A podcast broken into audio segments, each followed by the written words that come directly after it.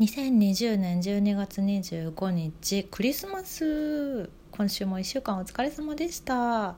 始めましょう。石井舞の今週はこれでおしまい。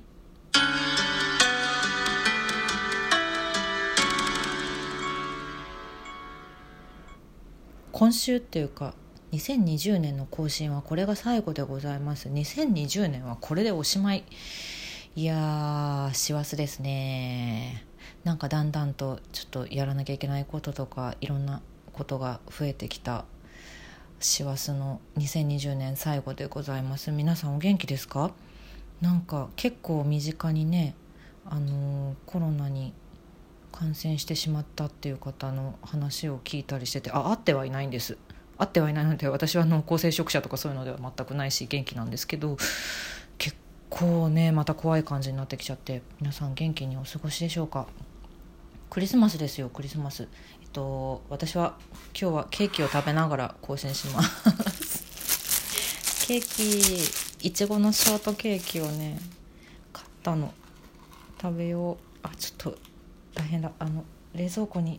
入れてなかったからちょっと生クリームが溶け始めてる。やばい。いただきます。わーい。めっちゃ生クリーム溶けてる。いちごもうボロボロになるな。やばいな。ふわふわだ。ファミリーマートのちっちゃいいちごのショートケーキを買いました、さっき。いただきます。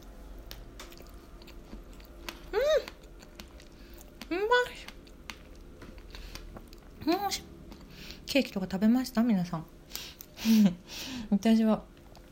今日は25ですけど、24のクリスマスイブ、下北沢のアリーナで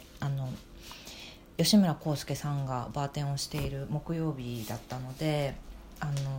DJ させてもらって、何人か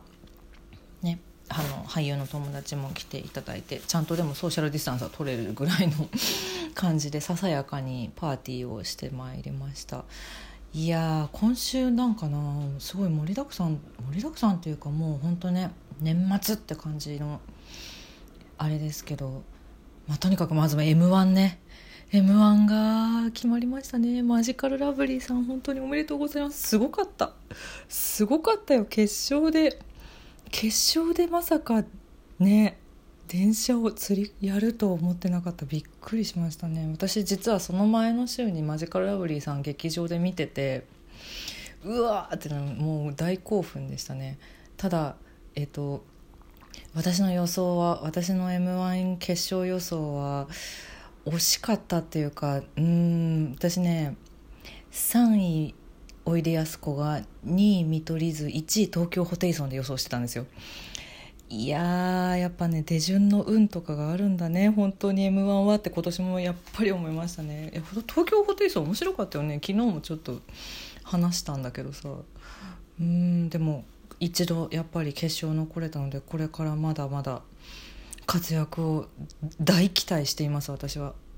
でも見取り図とおいでやすこがさんは決勝までやっぱ行きましたね。さすがですね。見取り図もでも来年の順位予想でリリーさんがね打ち上げの生配信で来年は2位ですって言っちゃったからね。これなんか2年連続で予言的中してるらしくって去年は5位ですって言って、今年の予想は3位ですって言って、それが的中しているっていうで、2位ですって言ったから、まだっていう来年どうなってるかすごい私は楽しみにしているんですけども、そんな日曜日が終わって、で月曜日に私はすごいショックなお知らせがメールできまして、カウントダウンジャパン開催中止。いや、この時期にでもそうせざるを得なかったよねと思うんだけど、実を言うと私31日の年越しのチケット買ってまして、グッズも注文していまして、やっとできるって思ったので、結構ね対策もちゃんと事前にホームページで公表してたんだけど、ちゃんとしてたのよ。でやっぱり演劇をやってる身としては自分も対策を考えて今年1年活動してたから、いやちゃんとしてる、これは来る人がちゃんと守れば、だからイエローモンキーのライブの話もそうだけど、来る人がちゃんとこれを守れば大丈夫っていう対策だと私は思ってたんだけど、やっぱりね、まあそうせざるを得なかったんだよね。悔しいですね、これは。なんか開催して大丈夫だったっていう大規模なイベントでも音楽を止めてはならないって書いてましたけど、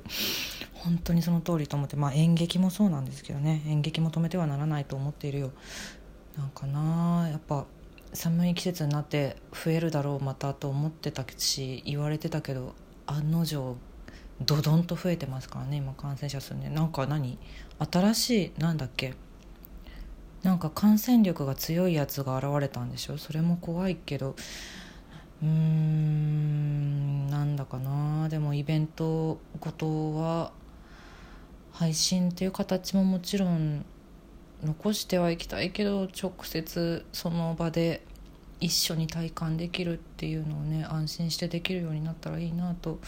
早くそういう日が戻ってきたらいいなと強く思いますね。あ、ケーキおいしいおいしいな。今年最後の更新、いや11月から始めてみていろいろ分かったことがあります。始める前からうすうす分かってはいて、でもこの形式でとりあえずやってみようと思ったんですけど、その今週はこれでおしまいっていうのをラジオトークの形でやるっていうのは間違ってんだよね多分そのラジオトークっていつでも聞けるっていうのが利点だから、いつでも聞けるのに今週はこれでおしまいっていう話しかしてないラジオってどうなのっていうのをもう結構始める前から実は思っていて、なので先週の終わりにもちょっとお話ししましたが、来年から週3以上の更新に増やします。はい、でも今週はこれでおしまいはとりあえず残留決定です残しますけど、その他に2つコンテンツを増やそうと思っておりまして、1個はもうすでに公表しております、小劇場リモートークっていうのをやります。毎週日曜日に第1回、その回のゲストの第1回を配信して何回かに分けて、小劇場の、今俳優さんだけど、でもね俳優さんだけじゃなくてスタッフさんとか演出家さんとかもいずれ呼べたらいいなと思うので、ちょっと来年頑張ろうと思ってるんですけど、呼んでいろんなお話をしようっていうのをやってまして、すでに実は第1回来年の1月の3日に配信予定なんですけど、それはもう収録をしました。ツイッターで質問募集とかもして、本当にたくさんの方に質問を送っていただけてめちゃくちゃ嬉しいです。もう2人でもうありがてえって言いながら楽しく収録したので、ぜひ楽しみにしてほしいです。何人かね俳優さんもそれ質問送ってくれて、それ私大歓迎で、っていうのはこれを使って自分のアピールをしてくださって全然構わない、むしろしてほしいし、演劇のだから役者さんが何人か、おそらく役者さんラジオネームで来てるからあれなんだけど役者さんからの質問がね、演劇に関する質問だったのね。で演劇に関する質問してくれると私たちも演劇の話するから、さらにいろんな人の話とかいろんな作品とか劇団さんの話とかできるんだなっていう仕組みが初回の収録でよく分かったので、一枚変なことやってんなと思って、こうちょっと遠目から見ている方がたくさんいらっしゃると思うんですけど、全然送ってきてください。あと面識ない方ももしよかったら全然送ってくださって構わないし、お客さんももちろん大歓迎です。お客さんでも俺だってバレたくないみたいな人はちゃんとラジオネーム好きにかけますので知らない名前で来てくださっても全然質問は大歓迎ですので、今後もまた募集すると思うので、よかったらぜひぜひお願いします。感想とかも送ってくれたら嬉しいなと思っている。いや2011じゃない10年遡っちゃった。2021年ね、どうなりますかね。一応私まだ公表はできないんですけど、舞台、お客さん呼ぶタイプの舞台1本すでに決まってはおりまして、でもそれ以外もあと、DJ もちょっと決まってはいるかな、いくつかっていうのもあるので、無事に開催できるように日々気をつけながら生きていくしかないんですけども、ねえ。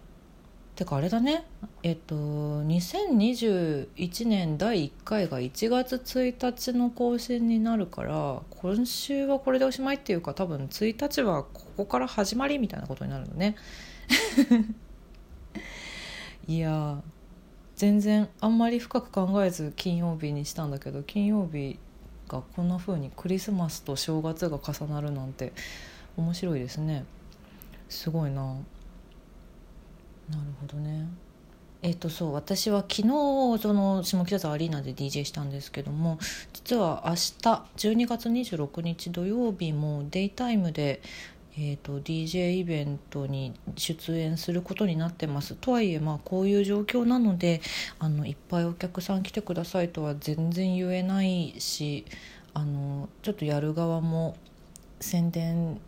そんな大っぴらにするものではないとは分かりながらも、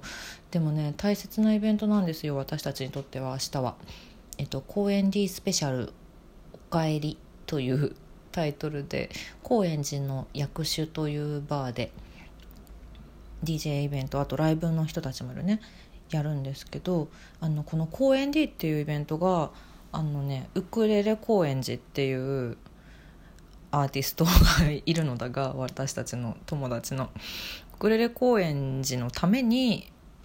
高円寺でイベントやろうよっていうので始まったんだけど、しばらくちょっとお休みしていたのよ。だから今まで高円 D の夜っていうので数回、やってたんだけど、ウクレレ高円寺の復活、2020年ラストに復活してまたやろうねっていうイベントになってるので、気をつけながら明日も楽しみたいと思います。では、2020年はこれでおしまい。